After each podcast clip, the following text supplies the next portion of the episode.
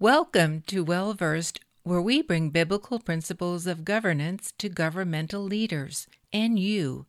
This is the Well Versed podcast. So, we have another briefing for us. Uh, a good friend, met her on the World Prayer Network. She's been in the offices a few times. Faith McDonnell. She is the director of advocacy for a word I can't pronounce. Katartismos Global Fellow, American Association of Evangelicals. She's going to give us a little bit of understanding of what's going on in Armenia. There was a horrible genocide back there right before Hitler murdered six million plus people. And one of Hitler's rationales for doing the Holocaust was hey, who remembers Armenia? So, what's going on there right now, Faith? Mm.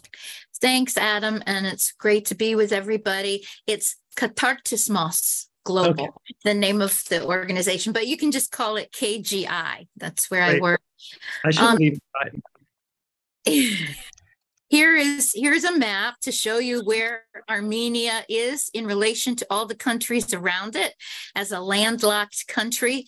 Um, I I went to my first demonstration for the current situation that's happening in a part of Armenia that's called Nagorno Karabakh in January.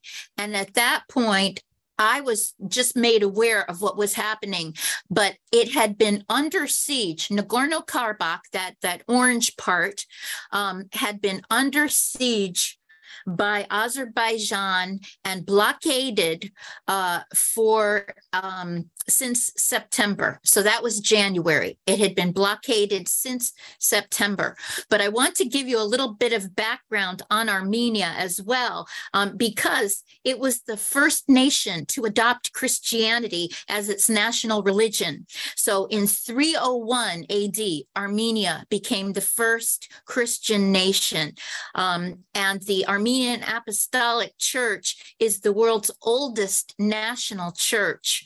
Um, and uh, as as uh, Adam said, there was the Armenian genocide, uh, which was a horrible uh, genocide by Turkey in um, uh, that took place uh, before before Hitler, right? Um, but if we um, if we go on from there, um, Armenia, which was a Christian nation, was captured by the Soviet Union, just like all the other places around there. So um, it, it, was under Soviet control for quite a while. And then in what just about the time that the Soviet Union fell, I was actually over in Moscow on a church mission trip, and we went to Yerevan. Um, and we met people then coming from Nagorno Karabakh. This would be 1990, fleeing again from this, this area, Nagorno Karabakh, which actually the Armenians' uh, name for is Artsakh. So they were fleeing from Artsakh because the Azerbaijanis were killing them then. So they had gone through the genocide with Turkey. They were going through uh, horrible persecution and um, displacement in the early 1990s, and then it started again last September with uh, with Azerbaijan. So here you see on this um, this map that little area between Nagorno Karabakh and the the actual country of, of Armenia is called the Lachin Corridor. That's the only passageway between Nagorno Karabakh or Artsakh and Armenia. So what the Azerbaijanis did was to block that, to have soldiers there, not allow people to leave, not allow things to come in. Um, it was a, a, siege and a blockade, which has now gone on for a year, um, preventing food and fuel and medicine from getting in. So people have been dying for the past year. Let's not go to that one yet. Um, people have been dying for the past year. They've been um, going starving because there's been no food, um, no medicine, no fuel. So what has the current situation is active war. Once Nagorno Karabakh wore down the, the area by having them starving and having them have nothing um, and be in fear of what was going to happen next, they started the active war, the attack, bombings and shootings uh, on the people of Artsakh. And that began on September the 19th. Um, and we can go on to the next because now the people are being displaced they have they are having to flee from what is considered a, a, a historic armenian area beautiful uh, historic um, churches that are now being destroyed um, and uh, all kinds of uh, christian heritage being wiped out um, let's let's stay at the big one, the the the broader view. Yeah, so you can see how they're coming out uh, out of this blockade now, and um, it said that there were uh, a hundred kilometers of of cars on the road. Okay, let's show the close up now. Uh, this is the people fleeing from their homes. They will probably uh, never be able to go back. Um, most of them have said we we can't go back. This is this is it. Some of them were there for the last time that this happened in the 1990s. And Azerbaijan, which is a Muslim country, just wants to wipe out the Christians. Um, and it's it's not even just Nagorno Karabakh. It, that's where it's starting. But if this is allowed to take place and the world does nothing about it, which so far um, the Biden administration has said a lot of words, but they have not made any uh, any pledges about doing something about it. And this is going to lead to probably an active war against Armenia itself. Azerbaijan has already been attacking um, Armenia. Um, and actually, um, uh, the Prime Minister of Turkey, Erdogan, is also involved in this. And he called the attack on Artsakh a matter of pride. So this is uh, Turkey and the Azeris working together. Um, and finally, after all those months I told you about of blockade where there was no relief coming in, this past Monday, they very cruelly let the relief trucks in, and then the next day they bombed them. So those are the kind of things that the Azerbaijanis are doing in in uh, Artsakh uh, right now, which uh, against the Armenian people. Um, and uh, we can go on to the next one. Here's uh, a lot of the people from Artsakh, the Armenians, at the airport in Step Stepanakert, which is uh, the capital of Artsakh, trying to escape from the bombing. Um, you know, it for me, it's like deja vu all over again because I, I work on Sudan, and you know, a few months ago, you all met the bishop from the Nuba Mountains of Sudan, who I had on. And when Sudan started its craziness, its evil, evil craziness, the last couple of months ago, um, it was the same kind of mayhem. The people fleeing and and ending up uh, in places trying to get out. So these are people who are trying to get out. Okay. And the next one will just show you um, one of the beautiful ancient churches in, in Artsakh, which the Azeris plan to destroy if they haven't done it already. Um, so that's the situation. Most people didn't really know what was happening um, for months. Um, and as I said, even I, I, hadn't heard about it until four months after it started and then got together with the Artsakh Coalition. Um, but what can we do? Well, one thing that we can do, thank God for Congressman Chris Smith, who has been the hero of the U.S. Congress for decades, um, the hero for the persecuted church as well as for the pro life movement. And Congressman Chris Smith has uh, introduced a, a, piece of legislation about this.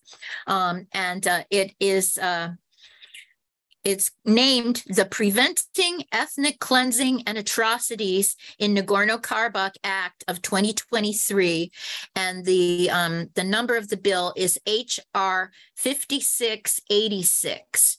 And so far, it's Congressman Smith, and it's bipartisan. So Brad Sherman, Congressman Brad Sherman from California, who's a Democrat, is the other original co-sponsor, and then Congressman Gus Bilirakis from Florida, um, Republican Jim Costa, um, Democrat from from California. There's a lot of Armenians in California, so you'll notice there'll be a lot of uh, um, Congress people from California who will help co-sponsor this. And French Hill, um, Republican from Arkansas, are the original co-sponsors of the bill, and um, it it really Mr. Smith always knows what he's doing. He says that this will require the State Department to create a detailed strategy to promote long term security and well being of ethnic Armenians in Nagorno Karabakh through important security provisions, including dispatching U.S. diplomats to the region to monitor the situation, instituting 24 hour video monitor- monitoring of Armenian cultural sites, authorizing humanitarian assistance to Armenians harmed by the blockade and recent attack, imposing new sanctions on officials who directed the blockade and attack on Nagorno Karabakh, providing foreign military financing to the Democratic Republic of, of Armenia, which is now threatened by Azerbaijan, and terminating U.S. military aid to Azerbaijan by repeat repealing the presidential waiver of Section 907 of the Freedom Support Act. That will be hard because the president will not want to um, waive this. He will not want sanctions on Azerbaijan because they are an oil producer. So we really need to pray that people um, and and that our, our Congress and our administration will believe that the lives of these people are more important than the fuel in this case. Um, Mr. Smith knows what he's doing. Um, he had two hearings in the past two months on this issue. I went to one of them in August, and one of the men who testified at that hearing was Luis Moreno Ocampo, who's the former prosecutor for the International Criminal Court. And he said if the US does not do something to intervene in this situation, um, we are actually participating in a genocide. So that's how um, serious he believes that it is. So, really, you can uh, encourage your member of Congress to become a co-sponsor of this bill. Um, it's uh, it's really going to be hard to get it across. Right now, it's been referred to the Committee on Foreign Affairs um, and the Committee on the Judiciary, but we need to pressure Speaker McCarthy as well um, because the, it'll stay in those committees unless he brings it out. Um, the good thing is the Armenians have a really powerful um, lobbying group in DC, the Armenian Na- National Coalition for America, um, and you know they know God, so we're we're praying along with them and praying that this will be a, a great opportunity for the body of Christ to come together for the people of Armenia and especially of Nagorno Karabakh. Thanks. Oh, I'm unmuted now. Thank you, Faith. Um, appreciate that briefing it's hard when we look at the dangers and the trouble and the escalating violence and darkness in the world to to keep hope. But when you've got a whole lot of concern and you don't have any influence your life is trouble. If you can if you care about something you can't influence it you feel lost and hopeless. But if we care about something and we learn how to exert influence, the best way to do that is to learn how to pray. And that's what the World Prayer Network is about to exert our influence because we know that the battle is spiritual and that it has direct implications in the earth. I hope you enjoyed today's episode. Please read the show notes for additional details if you would like a copy of the book or resources mentioned. Remember that Well Versed is a 501c3 tax deductible nonprofit organization. We rely on your support and partnership.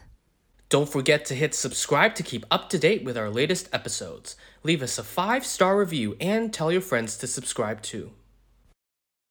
Thank you for listening to the Well Versed podcast. For more information, please go to www.wellversedworld.org.